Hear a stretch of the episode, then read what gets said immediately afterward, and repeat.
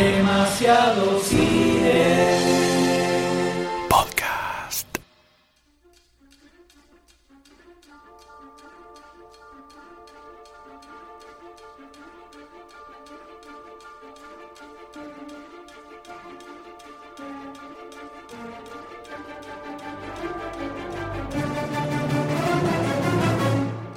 Star Trek en el 2009 volvió. Volvió y la rompió. Pero iba a haber un guion, una historia que pudiese seguir toda esta locura que generó Star Trek en la pantalla grande.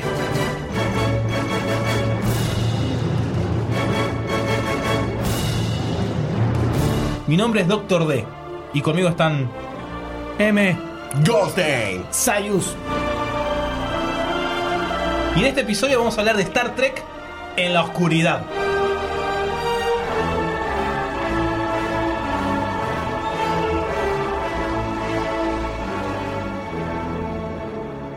Amada y odiada por los fans, así quedó Star Trek en el 2009, con esta creación de JJ que logró lo que nadie había logrado en mucho tiempo, era tener un mega hit de Star Trek en el cine. Inaudito.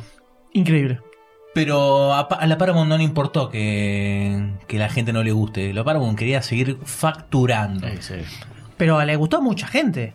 A Sí, ver, no le- sí. los hardcore fans de Star Trek no quedaron súper contentos, pero en, en general eh, tuvo comentarios súper positivos la, la película. Una película muy entretenida. Sí, sí, sí. a sí. todo el público. Como lo hemos comentado en el podcast anterior. Exactamente. Entonces, ¿qué, qué, qué hacemos ahora? Que la película se estrenó en abril. En junio, julio ya estaban empezando con los primeros bocetos del guion. Así, al toque, ya dijeron la secuela. luz verde de la secuela. Se estaba anunciando que se iba a estrenar en, en el 2011. ¿Sí? Contrataron ro- de nuevo a los padres del éxito, a Roberto Orsi y a Alex Kurtzman. Pero ahora sumaban a Damon Lindelof. En estos, en estos primeros borradores, la peli se iba a dividir en dos películas. Epa. Iba a aparecer de vuelta Spock, pero. Spock viejo. El Spock viejo, tenés razón. Pero ante la negativa de Leonard Nimoy de volver a interpretarlo, Eh, viejo empezaron a barajar la idea de que venga William Shatner y aquel estaba como loca diciendo: Sí. ¡Ay, dale, vení, vení! Yo quiero estar, yo quiero estar. Saliendo de McDonald's, estaba contento. Pero llegó el 2010 y la película se pospuso para el 2012 ahora. Ah, el problema acá en la película era quién iba a ser el villano. Porque la decisión natural, obviamente, era que sean los Klingons, que son los, los enemigos por antonomasia en esta, a esta altura de la línea de tiempo de Star Trek. Los Klingons es otra especie guerrera con la cual se enfrenta a la Federación, que llegan a la paz en Star Trek 6, aquel país desconocido, donde no les queda otra que ir a buscar ayuda a la Federación. Originalmente, me expando un poquito, Jim Roddenberry, el creador de la serie, creó a los Klingon como si fuesen los soviéticos.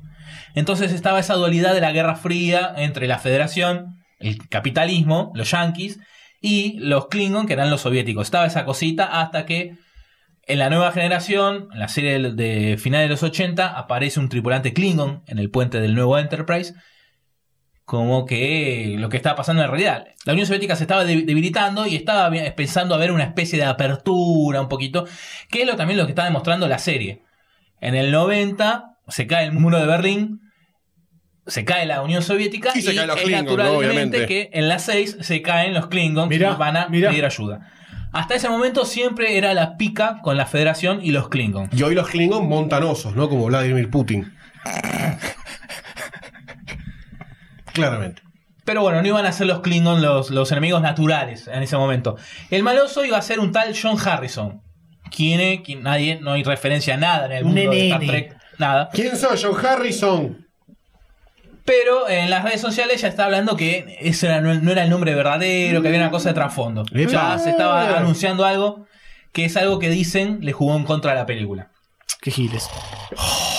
El guion con sus idas y venidas ya estaba listo en el 2011, pero eh, JJ estaba dirigiendo Super 8 y Chris Pine, Kirk, estaba realizando la película de Jack Ryan. Entonces tenían los dos la agenda ocupada, en el interín también estaba la película de Dredd con Carl Urban. Entonces se pospuso para el 2013 el estreno de, de la secuela. Obviamente que a esta altura Shatner ya no estaba en el guion y No. tampoco sabían cómo meterlo porque el personaje de Shatner Ay, no sé si contarles un spoiler de la película de, del 94. No, Yo pensé que era ahora, boludo. Ya fue. Eh, en, 20 a 22 años. eh. en la película, en la séptima película, el Capitán Kirk muere. Entonces Oh. no, había- ¡No! ¡Me cagaste la película del 94! Ahí, ahí no sabían cómo revivirlo. Aunque en los libros Kirk revive. William Shatner escribió un libro donde y yo reviví, punto final. 200 páginas blancas.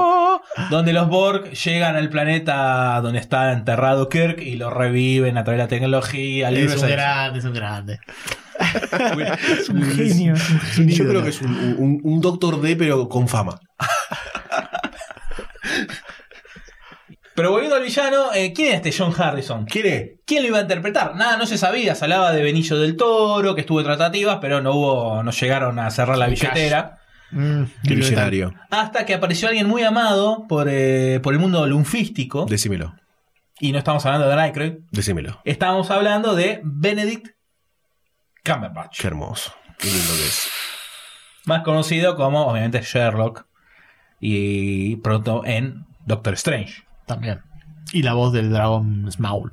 Mejor conocido como un ser humano que necesita ser replicado y genera un planeta con todos Benedict Cumberbatch. Actor que fue recomendado por Steven Spielberg. Por supuesto. O sea, Eh, amigote de JJ, de Super 8. Le dijo: Llévate a este pibe que este la mueve bien. Este, este- la- este es el 7 que necesitas. A JJ, que le gusta histeriquear con el secretismo en las películas, decida que no, que los enemigos eran los Klingons, que no, que era John Harrison. Pero no, no, todo el mundo sabía cuál era la posta. No eran ni los Klingons, no eran los Romulanos, no eran los Borg. JJ seguía diciendo que era un villano clásico de, de toda la saga. Todo el mundo decía, bueno, estás hablando de ese, estás hablando de, del único que el- todo Trekker piensa. Así es como Khan estaba de vuelta. Ahora, esta peli iba a estar a la altura de Star Trek 2, La ira de Khan, No sé, Doctor del D. 82. Iba a ser igual, iba a ser una remake. ¿Qué cuernos iba a ser esta película? tantas incógnitas! Cumber- Cumberbatch iba a, a superar a Ricardo Montalbán ¡Ricardo Montaner! hasta que en abril del 2013 llegó el estreno de Star Trek Into Darkness. Y acá comienza la historia.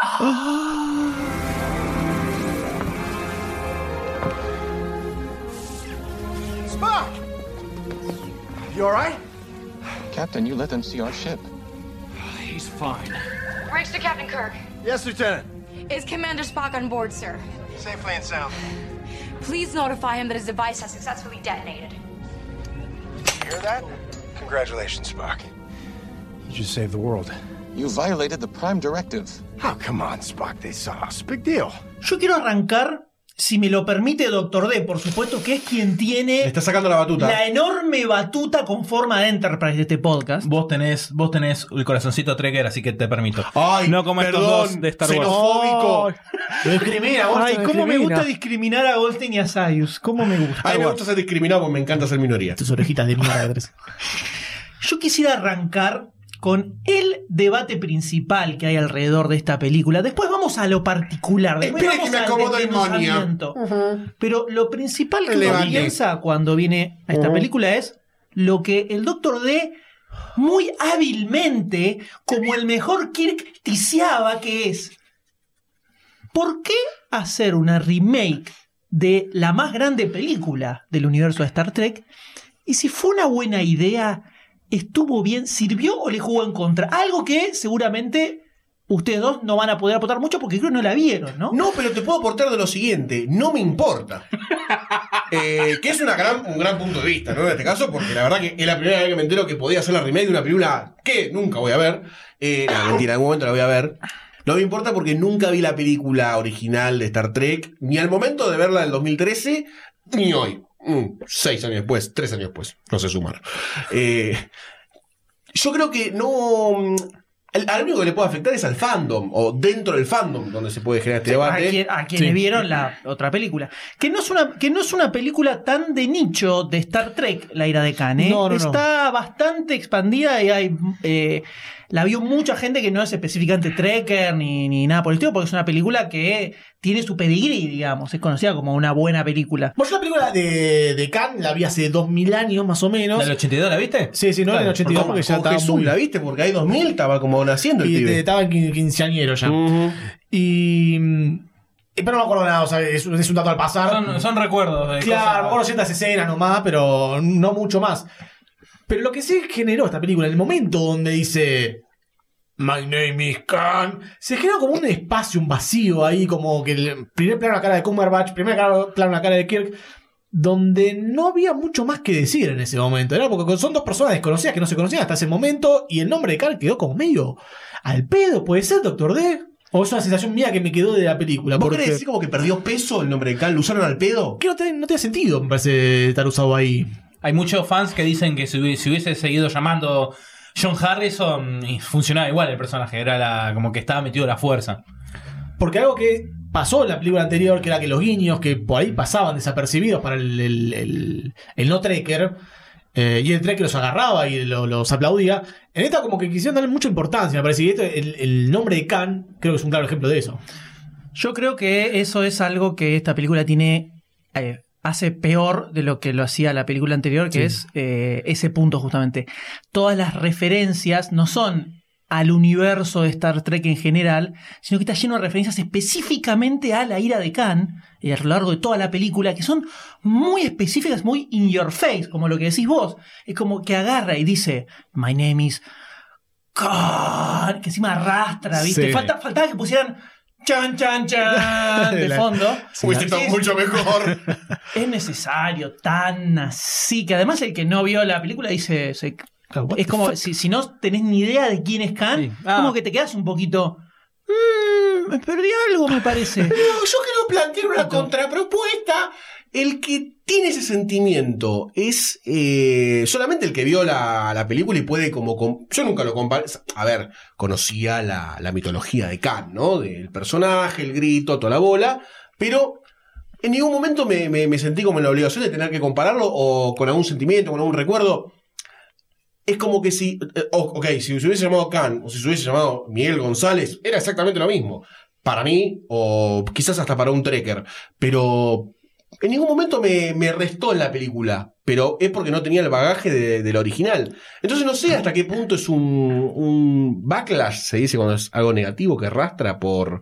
No, pero por eso yo, te- yo lo estoy diciendo desde el punto de vista de que haber visto la película. Es como, hablar de, es como Sí. hablar de episodio 7 sin haber visto episodio 4 o habiendo visto episodio 4.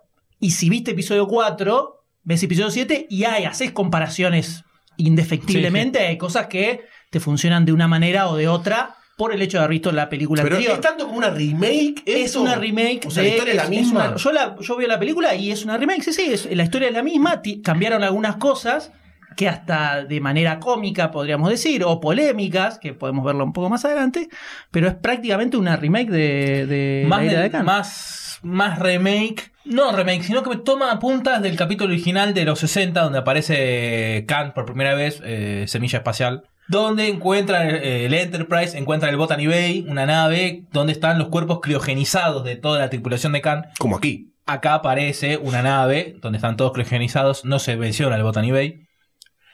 Y lo que quiere Khan es, en la serie, en el capítulo de la serie, es apoderarse del Enterprise para liberar a su tripulación.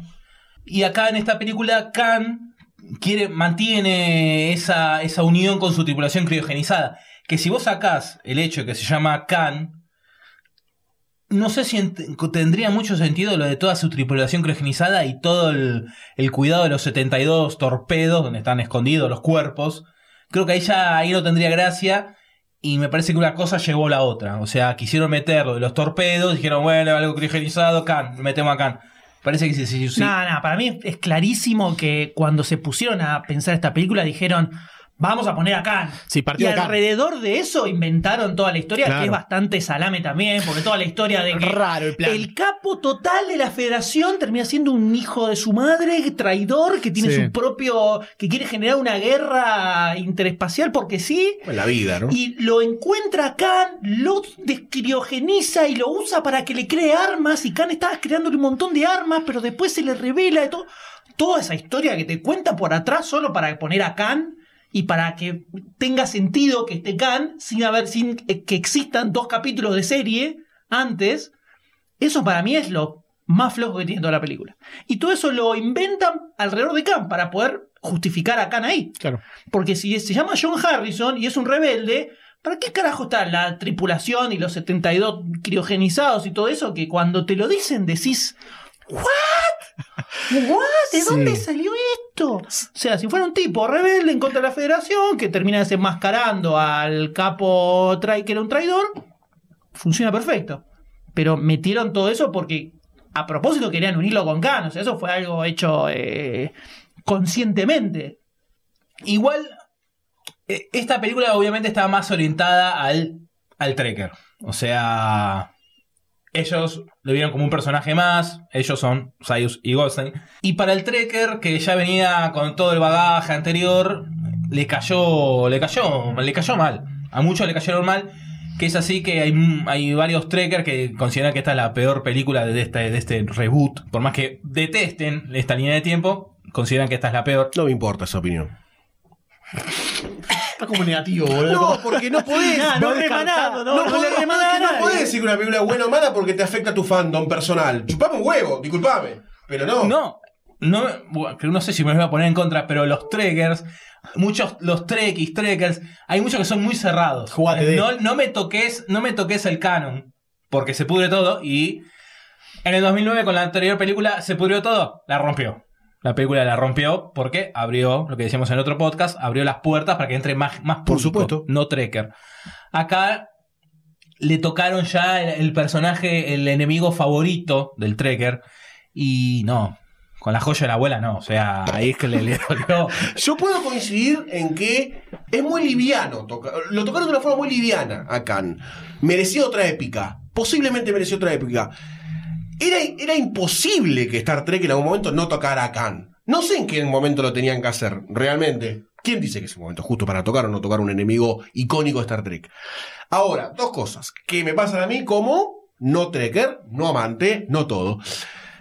Cuando meten este- a este tipo, a Khan, y la tripulación criogenizada, y que hay como.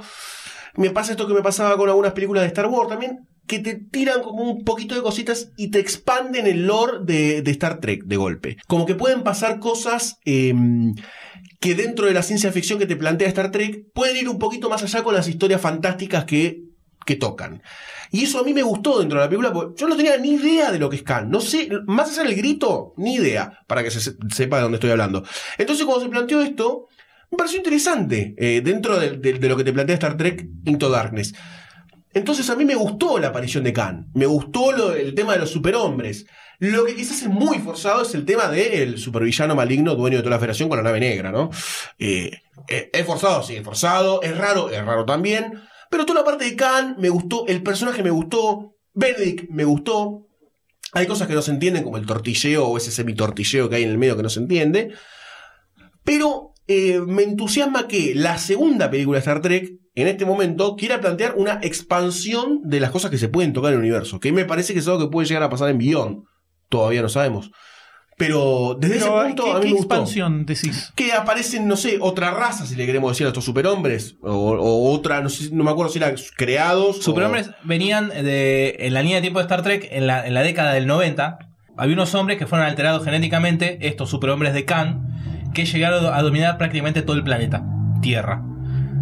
Los, con- los- hubo una, una batalla que duró muchos años, lograron atraparlos, los criogenizaron y los mandaron al espacio. Bueno, eso acá no se cuenta en toda la película. Esto está hablando No, sí de la línea de tiempo ¿Quién original. conquistó la galaxia? No, La- no, no, sí dicen- cuentan que los criogenizaron hace como 100 años. Sí, una hace cosa así. 200 años. Pero si vos no tenés ese background de conquistaron la Tierra o lo que sea, en algún momento vos te puedes imaginar puntas y aristas con todo eso. Es como cuando en la primera Star Wars te dicen, no, los O sea, Jedi como, tuvieron como mil que decís años. que es, es algo loco y bizarro del universo que sucede de repente. la- de repente hay una civilización Claro. de superhombres de hace 200 años criogenizada. Exactamente. A mí me, me pasa al contrario, me, me- me arrastra un poco todo eso, porque si no me los explicás y no entiendo qué carajo es Khan, eh, no, no entiendo qué está pasando en la película. O sea, no entiendo qué es el tipo este. Si, si por arriba se dice que hace 200 años estuvieron ahí criogenizados, queda como medio colgado todo el porqué y toda la historia. Por ahí si hubiera estado más desarrollado toda la parte de Khan, eh, me hubiera gustado más.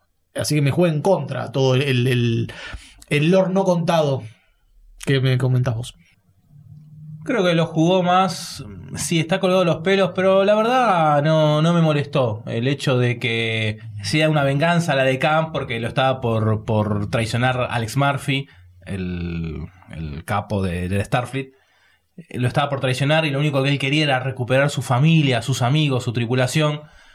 Entonces era, era re- querer recuperar lo suyo, la venganza. Y la verdad no me molestó. No me molestó. Me jugó mucho, no sé si era en, es- este enamoramiento de Cumberbatch que me recopa el chabón. Y la verdad que no, no me molestó. Está, está perfecto, es un can diferente, es una nueva línea de tiempo, cambió todo, es un barajar y dar de nuevo. Es un poco Sherlockiano este Khan también, Sí. ¿no? Es bastante Sherlockiano. Ya de por sí cuando aparece con el sobre Como todo en la primera escena que No, aparece. pero aparte que calcula todo, siempre está un paso más adelante, ¿no? Como que tiene todo planificado. Who the hell are you? a remnant of a time long past. Genetically engineered to be superior so as to lead others to peace in a world at war. We were condemned as criminals, forced into exile.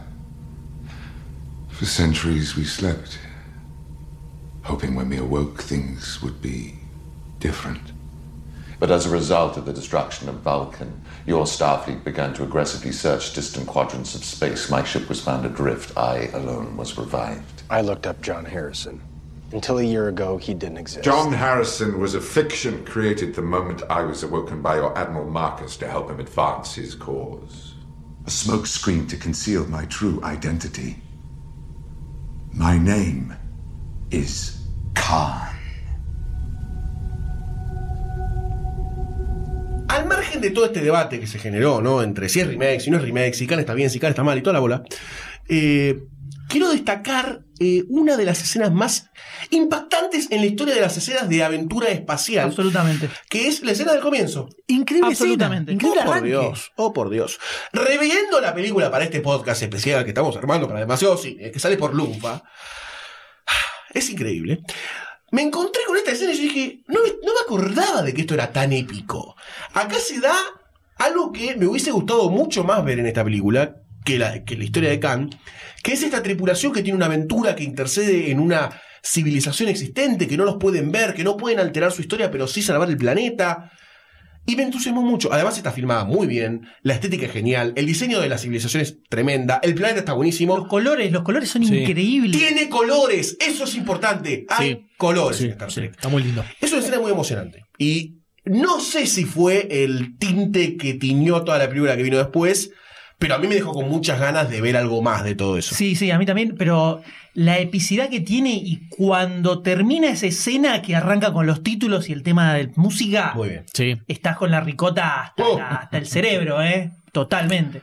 Sí, Gran- gran apertura, gran apertura, sí, increíble. Porque además no es una escena cualquiera, no es algo que pasa una escena que pasa al pasar como para presentar los personajes que había, sino que eh, termina teniendo una, una conclusión como muy importante de lo que tiene va una a carga dramática y además plantea ciertos temas que van a estar eh, presentes en toda la película. explayados en, en toda la película. Sí. Sí, sí, me pareció muy, muy interesante toda la escena. Y arranca muy arriba, pero por muchos aspectos. O sea, tenés una parte de un chabón saltando un volcán, tenés otra parte de, de tipos escapando de una tribu antigua, una nave enterrada en el medio del océano para esconderse. Me parece que tiene un montón de, de puntas re interesantes que están muy, muy copadas. Otra vez, es la aparición del Enterprise acá, es, es- fue como la como la primera saliendo del agua y después el- volando hacia el espacio. Se está Sí. desnudando, sí, sí, Otra vez. No puede es, es hermoso. por Dios. Pero es, es una, es una gran introducción a la, a la Enterprise saliendo del agua.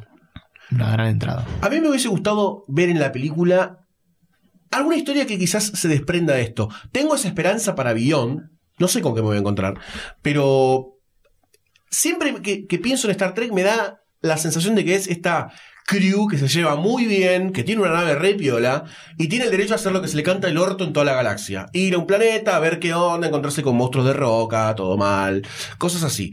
Y a mí ese sentimiento aventuresco me gusta mucho. Después en la película se le pegó un tirito un poco a eso. Al toque. Al toque. Instantáneamente, Sí, como una bomba, títulos, una explosión, se le- se le pum. pegó un tiro. Eh, y me, me jodió un poco eso. Bueno, pero ahí es donde viene para mí. O sea, estás ahí, arrancas súper, súper arriba y después te bajan de una manera muy fuerte, que es cuando está, viene la reunión con Pike, Sí. donde le dice, mira, te mataste una cagada, fuiste, y en 10 minutos, o no sé si menos, en 10 minutos, A Kirk lo bajan a, a Che Pibe. Sí. A Spock lo mandan a otra nave. La- El Enterprise se lo dan a Pike. A Pike lo matan. No, Pike lo pone como primer oficial a Kirk porque lo- lo- le tiene cariño. Lo matan a Pike. Kirk vuelve a ser capitán de la Enterprise ¡Ey! y lo llama a Spock y Spock vuelve a ser primer oficial de él. Al Listo. pedo. Toda esa movida, toda esa movida al pedo. ¿Para qué hicieron todo eso? Eso es agujero de guion al, pedo total. Porque si No era que- necesario. no es necesario, no es necesario. O, o, o haces que esté más tiempo de la película para volver a ganarse su lugar, que es lo que me parecía un poquitito más lógico, y que hacia el final vuelva a convertirse en capitán del Enterprise si querés. Y si no, sacame todo eso, que medio Sí, un apercibimiento, una cosa así, y de última termina yendo a la nave porque no queda otro o algo por el estilo. Eh, pero si no, es una escena que es ridícula, completamente ridícula. De repente, ¡ah, está todo bien, bien, no pasa nada! ¡No pasa nada! ¡Ué! ¡El sistema funciona! Sí, es parte de, de- de meterlo cara a la fuerza y el hecho de que Kirk quiere la venganza. Es, es el- son los agujeros que vos decís y. No me importa. Ya sabíamos, ya está, en este momento está Extasiado. totalmente desnudo. Está, Sí, en este sí, momento sí, el sí. Torre. Y Horrible. Otra de las cosas que para mí ya se fueron un poco al extremo es que Kirk se manda todas las cagadas existentes en el universo en esta película, hace todo como el orto, todo mal. Desde la decisión de ir a buscar a Khan, eh, ya desde el recontra principio interviniendo en la, en la- en la- la escena está buenísima, pero Sí. están rompiendo las reglas justamente. Eh, todo, todo mal, no se pierde todo, lo pasan por arriba todo el tiempo y una atrás de la otra. Así, pero ah, viejo, supone que el, ese era el kit de la primera, acá ya es un poquitito más canchero. Claro, falló eso, falló eso. Falló en la, la evolución del personaje. Sí, como Es que no, no aprendió nada, sigue siendo el pibito eso y repiola, Claro. loco. En la primera como que termina siendo capitán y termina siendo como más o menos medio responsable, entre comillas. Claro. Y acá como que se olvidó de todo eso y rompió todo lo que podía Está bien, que, romper. está bien que Pike se lo dice en la jeta, ¿no? Que me pareció bien, que le dice, te pedo, sobreviven de pedo, Claro. todo tu, tu nave, todo sobreviven de pedo. Pero se ve que no, no, igual no lo entendió porque le costó, le costó toda la película. Sí. eh, Hu- Hubo que matar a un personaje para que lo entienda más o menos. qué bárbaro, qué bárbaro. Commander, I have that transmission as requested. On screen, please. Stand by.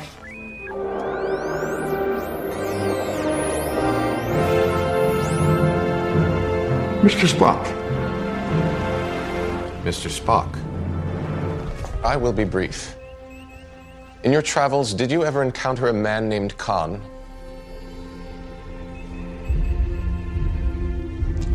as you know, I have made a vow never to give you information that could potentially alter your destiny.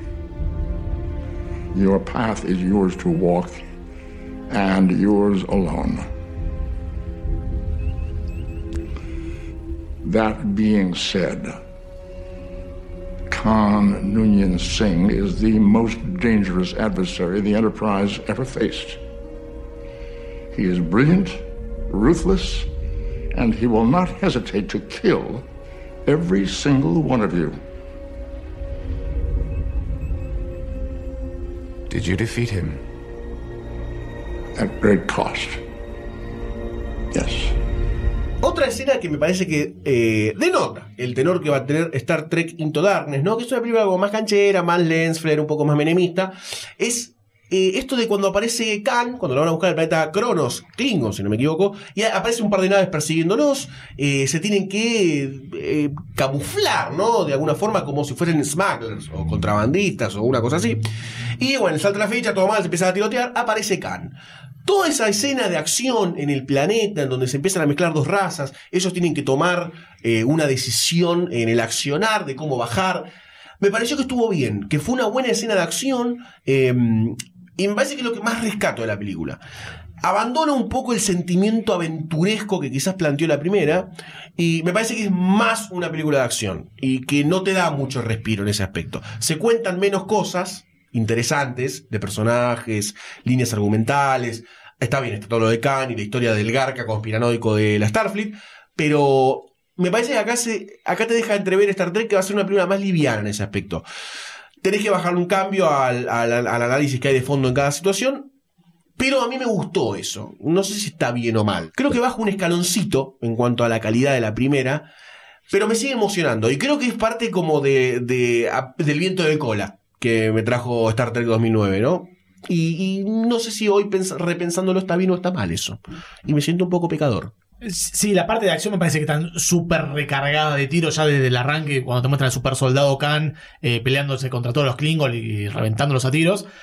Eh, creo que ahí ya te plantean el, el- y No, ya desde antes, ya desde la- el tiroteo que hay en la, En la sala de conferencia. en la sala de conferencias, ya te plantea que va a haber mucho tiro y gocha golda en la película. Pero también acá hay un tono medio, medio oscuro, como notando un lado oscuro de la, la federación y, y toda una trama atrás que, si bien no es súper inteligente, eh, se va develando a lo largo de la película. Así que no me, me- me pareció que agrega un poco de historia, poco chota de historia, pero agrega un poco de historia más desde la federación. La, la puedo decir que hay como una suerte de política planteada de la Starfleet. Claro, algo así, algo así. Si, si bien no, no es tan copada y Sí, medio. oscura. Tira los pelos. Sí. Medio bastante tirado de los pelos, o sea, como que de repente, no, bueno, sí, soy yo y soy re corrupto y hago un montón de Me cosas. hacer una guerra con eh, estos. Me pasaron unos sobres y no sé qué, y obra pública de armas. y, Un Bush. Un como Bush que pavimentar de acá a la luna. es medio. eh, Es raro. Igual concuerdo con el, con el Sayus, el Sayus, Sayus, el. Sayus. eh, que pareciera que tiene buenas intenciones, igual la película.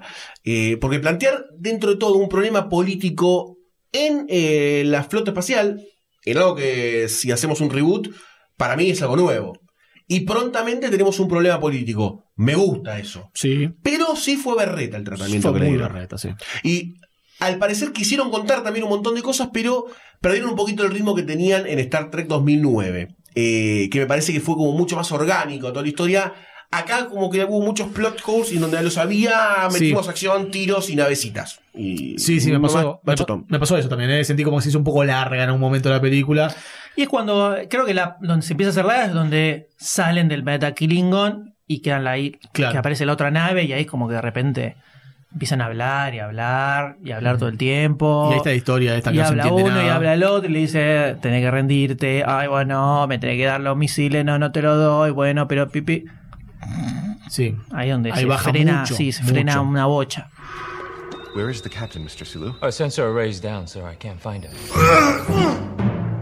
I'm going to make this very simple for you. Captain, Your crew for my crew. you betrayed us. Oh, you are smart, Mr. Spock. Spock, don't. Mr. Spock, give me my crew. And what will you do when you get them? Continue the work we were doing before we were banished. Which, as I understand it, involves the mass genocide of any being you find to be less than superior. Shall I destroy you, Mr. Spark? Or will you give me what I want? We have no transporter capabilities. Fortunately, mine are perfectly functional. Drop your shields. If I do so, I have no guarantee that you will not destroy the Enterprise. Well, let's play this out logically then, Mr. Spock. Firstly, I will kill your captain to demonstrate my resolve. Then, if yours holds, I will have no choice but to kill you and your entire crew. If you destroy our ship, you will also destroy your own people. Your crew requires oxygen to survive, mine does not.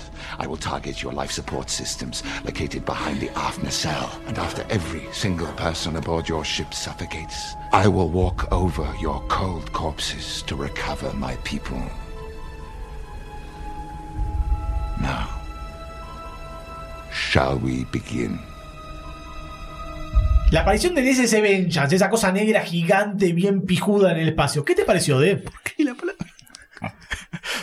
Uy, está re conservador, está re conservador Goldstein hoy. Hoy vino. Sí, no le gusta Se nada. puso Sin el sombrerito de, de la, pola federal, ¿viste? Sí, sí, Estaba hablando de. APT, todo APT. La posta no me gustó una goma esa nave. Eh, ¿Por qué? Mm, Cuando la vi en su momento en el cine dije, ay, se parece tiene una onda el Enterprise E, que es la última Enterprise de la línea de tiempo que apareció, de la nueva generación. Tiene esa onda, pero tan grande, negra, no tiene sentido. El Enterprise es el más o menos como el, el doble, el triple de grande, y solamente se maneja con cuatro tipos. No tiene sentido. El almirante lo manda a construir atrás de Júpiter. Nadie más se enteró de la construcción de esa nave. ¿Qué hizo con toda la gente que, que la construyó? Como los faraones mandaron a, a matar a los que lo construyeron porque Por no. Porque sí, bueno, la construyó para la pelea con los Klingon. ¿Y qué? ¿Tenías, ¿Ibas a ganar guita? No, no, no tiene sentido. Pero la nave en sí eh, me pareció mala. Me parece que le hicieron tan grande para hacer el chiste de, Scotty corriendo en el hangar de acá para allá.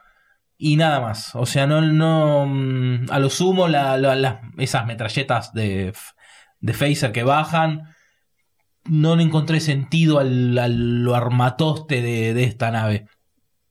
A lo mejor alguna escena eliminada tendrá sentido. Ahora, en lo que yo veo, no. La verdad, una- me copó, una, una pequeñez me copó. ¿Qué? Cuando se fue preparando para, la, para el ataque, el USS Vengeance, Sí. el, rayo, el, el escudo reflector, la antena reflectora, que es el- la cosa esa brillosa que está abajo, cuando se prepara para el ataque se entrecerró como para cubrirse de que los ataques no disparan. Mirá. Esa, esa tontera fue lo que me gustó de esa nave. Es, una, es un bodoque negro. No, no me copó, no encontré sentido a nada a esa nave. Bien hubiera sido como ponerle en Star Trek 2 la era de Khan, que era el USS Reliant, que era una nave igual al Enterprise, y presentaba batalla igual. Le, la- le daba igual a igual. En vez de meterle esta cosa grande, no. Era un moco, un moco negro. No, no, me- no me copó. No. Qué Moco fuerte. negro. Qué fuerte. Yo creo que pasemos a, creo, la escena más importante de la película, Por supuesto. que es la de eh, el fallecimiento de uno de los personajes claves que tiene toda esta saga. Que es la, el sacrificio absoluto del señor Kirk ¿no? para salvar a toda su tripulación. Luego mandarse una buena cantidad de cagadas, por lo menos se hace cargo. Me mataron unos cuantos también. Y Fue sin querer. se sacrifica para arreglar el, el núcleo de la nave y que no mueran todos, ¿no? Sí. Una escena que tiene su contrapartida en La ira de Khan, Justo. donde el que hace la misma acción es Spock. en este momento. No es Kirk. Es el, el wallet twist que le dieron. Una escena muy emotiva en las dos películas. Mm, Sí. ¿Qué sintieron ustedes cuando vieron este sacrificio del señor Kirk? Ah, eh, mm, a mí me gustó mucho esta escena, me, emocionó, me, emocionó. Pensé, oh, diciendo en la revisión para el podcast, dije, quizás me va a parecer media berretona en esta visión, porque siempre es la primera vez, viste, es más emocionante que cuando lo repetís eternas, veces. Y me siguió emocionando, me parece que es el punto más fuerte de la película. Y creo que acá se consolida la relación entre Spock y Kirk. Entonces, no es solamente una, una escena que reivindica a Kirk dentro de la película y como futuro capitán ya un poquito más firme del Enterprise, abandonando el ser un pendejo.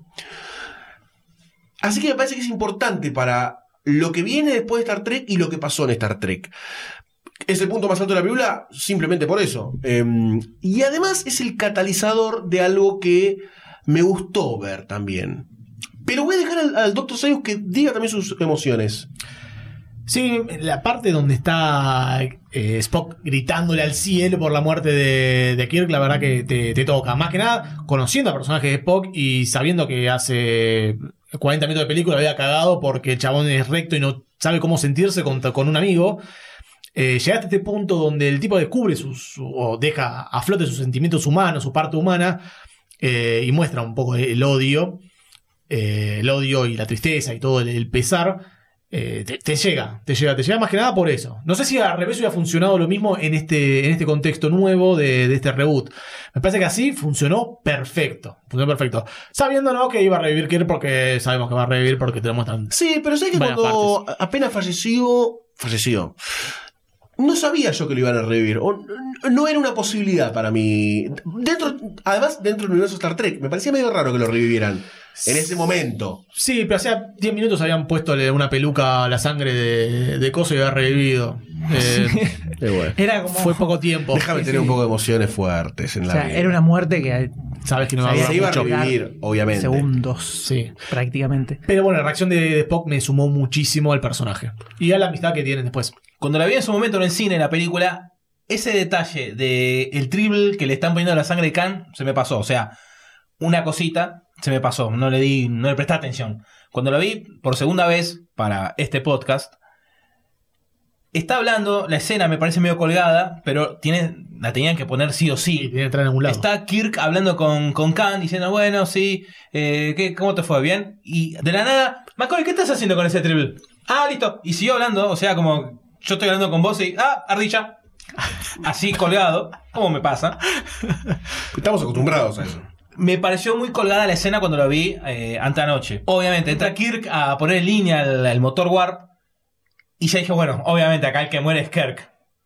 Al final aparece esa escena donde está Kirk diciendo tengo miedo, tengo miedo. La verdad, muy bien, me, me- me llegó esa parte. Tengo miedo, no, no quiero sentir esto. Ayúdame, le pide ayuda a Spock. Y cuando muere finalmente y Spock vos le prestás atención y va como temblando y la música va subiendo. Recuerdo que en el cine por dentro pensaba, tipo relator de fútbol, dale, decilo, decilo, decilo, eh, ¡Can! ¡Listo! ¡Listo! Ya, ya está. eh. Posta que sentí eso de, dale, dale, dale, sacalo.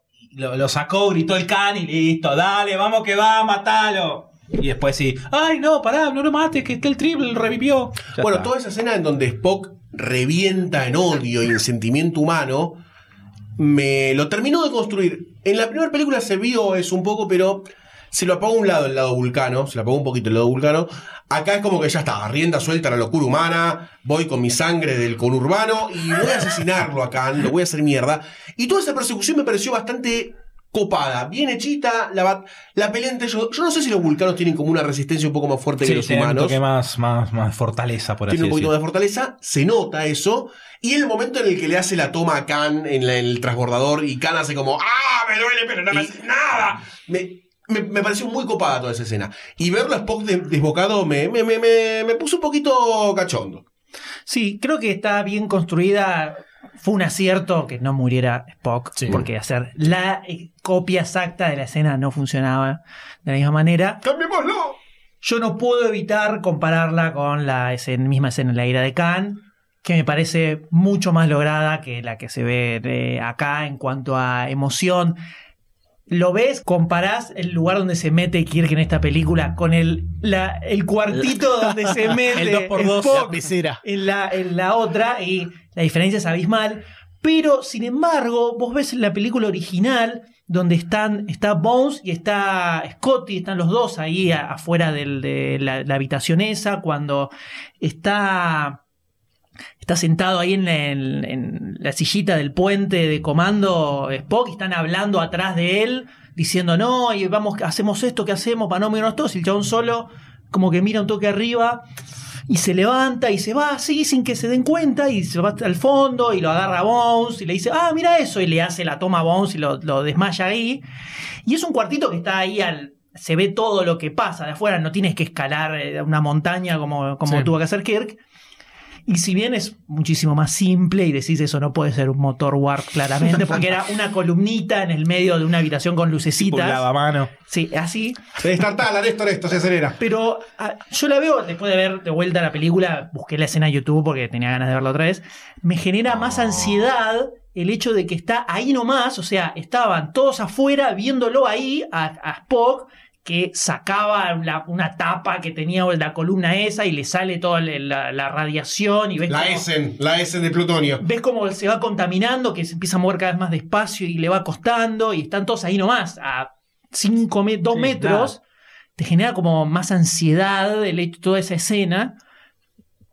Y el diálogo final con Spock dentro de la habitación eh, cambia muchísimo el sentido, obviamente, de toda la escena. Es mucho más, me parece mucho más emotivo el de la película original que, que acá. Sobre todo porque él mismo adentro le dice la, famosa frase: la necesidad de muchos está por encima de la necesidad de uno solo. Se lo dice él, o sea, él mismo se está haciendo cargo de su propia frase y la está cumpliendo. Entonces, es como que, decís, a la mierda. Bastante heavy el chabón. Eh, igual acá está súper bien armada y verlo a Spock gritar el can está bueno. Sí. Está bueno. Y lo, y lo hace bien. Está, y te, te genera esa, esa lechosidad que le pasó al Doctor D. Que estaba, que, que estaba ya. ¡Ah! ¡Ah! Sacando fuego los pezones erectos. Cortale la tapa a los sesos, sí. Por favor. Sacale la del poder, Sylar. fuego estaba en el medio de la sala del Doctor D. Eh, está bien, está bien. está muy bien. Y después viene una, toda la escena de acción larguísima. Esa se- me hizo súper larga, toda la escena, de- toda la persecución gigantesca de Spock a, a Khan. Súper larga se me hizo. Por un No, no momento decís, tanto. "Buah, ya. Corren por todos lados todo el tiempo. Y la escala de poder de Khan ahí, para mí se fue a la mierda porque no, no tiene sentido. De lo que hizo antes en la película a lo que hace ahí, es como que de repente tiene la mitad de la fuerza que tenía originalmente. Supone que con dos piñas le tendría que haber desarmado la cabeza. Claro, por Sí. eso a mí ahí me, me- lo levantó Spock. Dije, epa, los vulcanos me parece que tienen otra resistencia. Sí, pero no, tampoco tiene tanto. Ese, para mí ahí lo que pasó fue el famoso, uh, nos quedó muy grande el villano, bueno, lo hacemos un poquito más pete y ya está. Nadie se da cuenta. nadie se da cuenta, nadie se da cuenta. Bájamelo un poquito acá en la escala Overnight 1000, bájalo. Nadie se da cuenta, nadie se da cuenta. Out of danger. You saved the crew. I'm scared, Spock. Help me not be.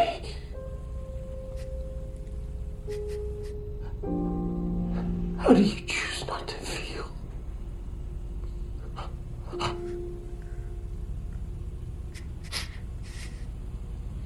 not know. Right now, I am failing.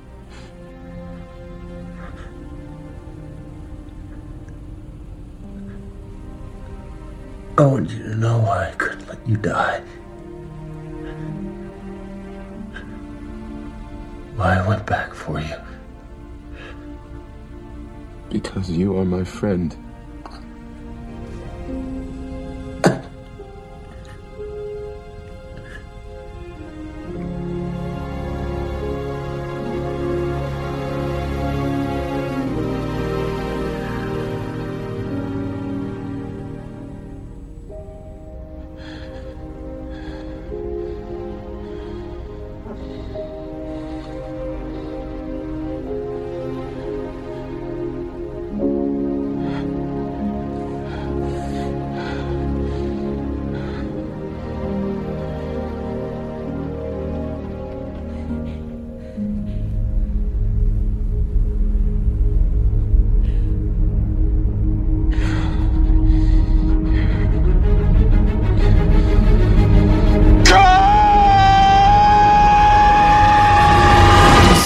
La película donde Kirk lo hace un funeral por todos los fallecidos, recupera el Enterprise y cierra de una forma que te da el inicio, por así decir, a la serie.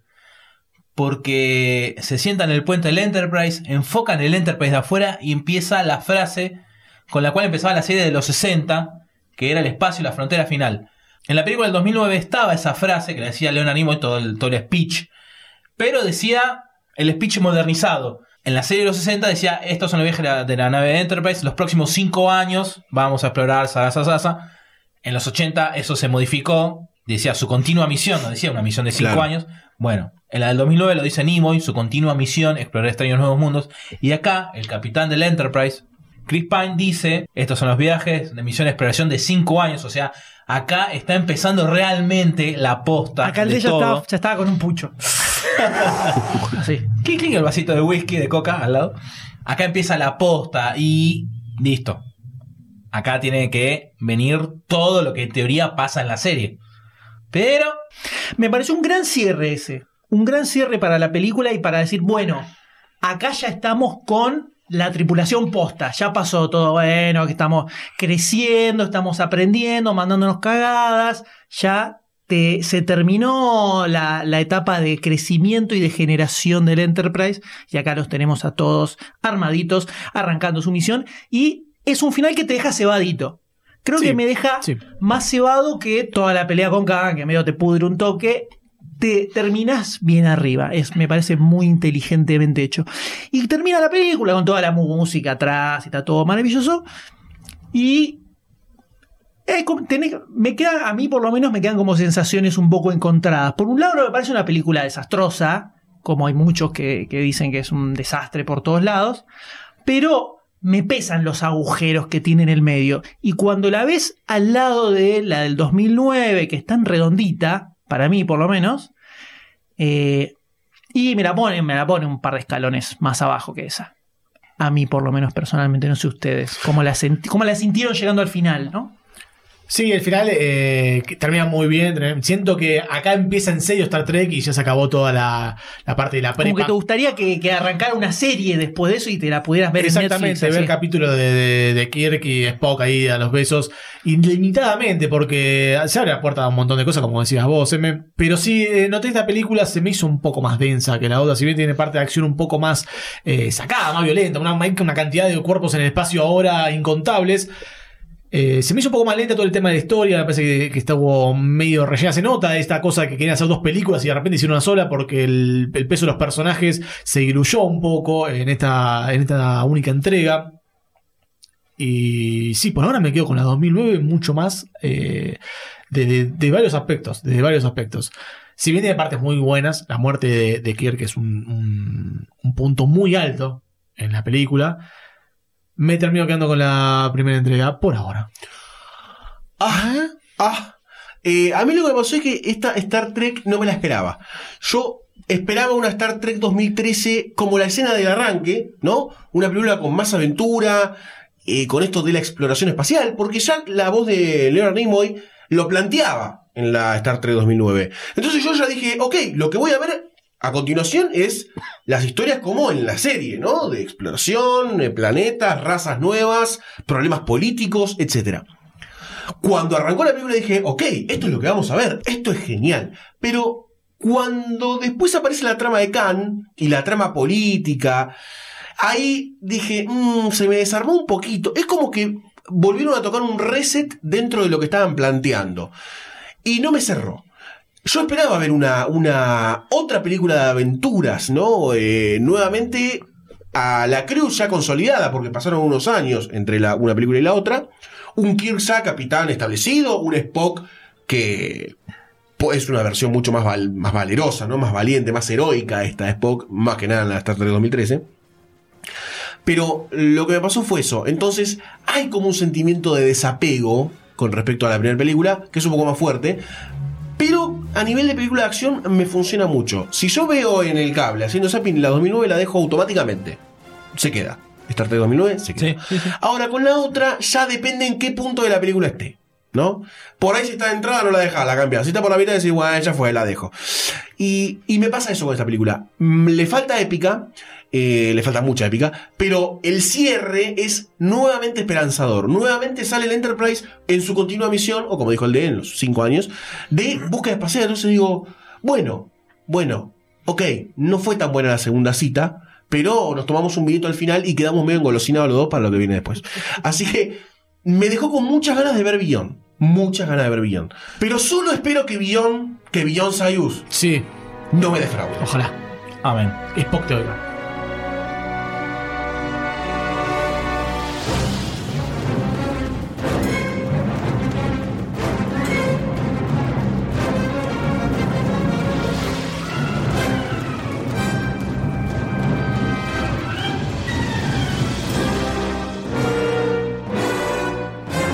Si este episodio te gustó, te emocionó o por lo menos te ayudó a remar el día, date una vuelta por patreon.com barra lunfafm y convertite en patrocinador.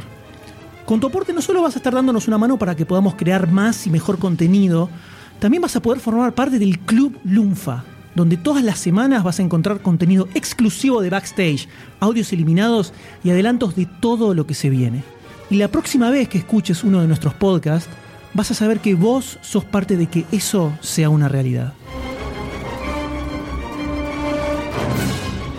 Si no te querés perder ningún episodio, suscríbete a Demasiado Cine en iTunes, iVoox o en tu aplicación de podcast favorita. Demasiado Cine forma parte de Lunfa, un lugar en el que vas a encontrar un montón de podcasts increíbles. Puedes escucharlos entrando a lunfa.fm.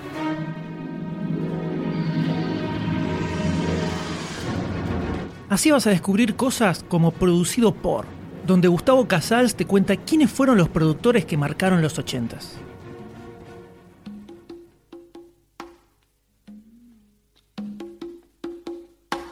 Bienvenidos, pasen, pónganse cómodos.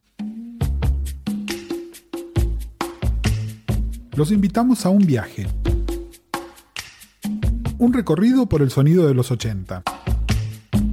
De la mano de sus responsables, los productores.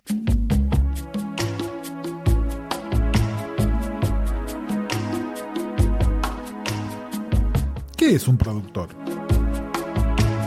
Un músico, un director de orquesta, un ingeniero de sonido, un artista, un amigo de la banda, un maestro, un hombre de negocios. Alguien que está sintonizado al sonido de una época. Todo lo anterior, algo de lo anterior, nada de lo anterior. Un productor mejora una banda o la arruina para siempre. Le enseña a tocar los instrumentos a los músicos o hace que otros toquen en su lugar si no tienen arreglo. Deciden que mejor la odisea épica de 10 minutos sea un simple pop de 3 minutos 30 segundos. Y de una canción hacen un álbum completo. Te cumplen el sueño del pibe de sonar como, o rompen todas tus ilusiones haciéndote sonar como. Un productor le agregó una orquesta a los Beatles y otro le sacó los platillos a un disco de Peter Gabriel.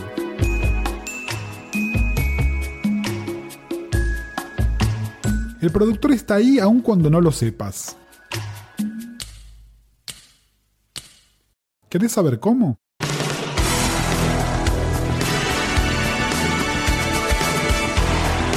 ...10, 15 tipos marcaron el sonido de una década.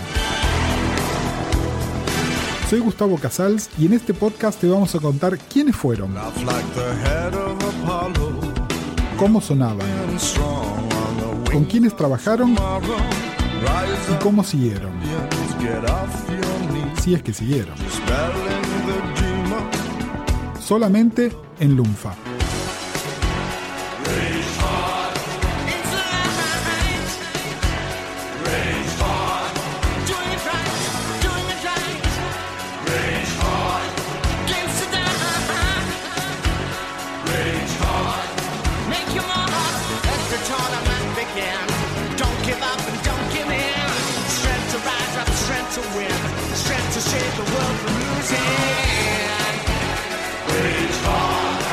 Rage Hard está producida por Stephen Gibson, que no va a estar en nuestra lista de productores.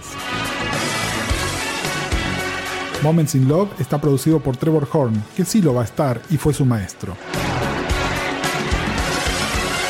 Producido por, está arreglado y producido por Gustavo Casals y Mariano Payela para lunfa.fm.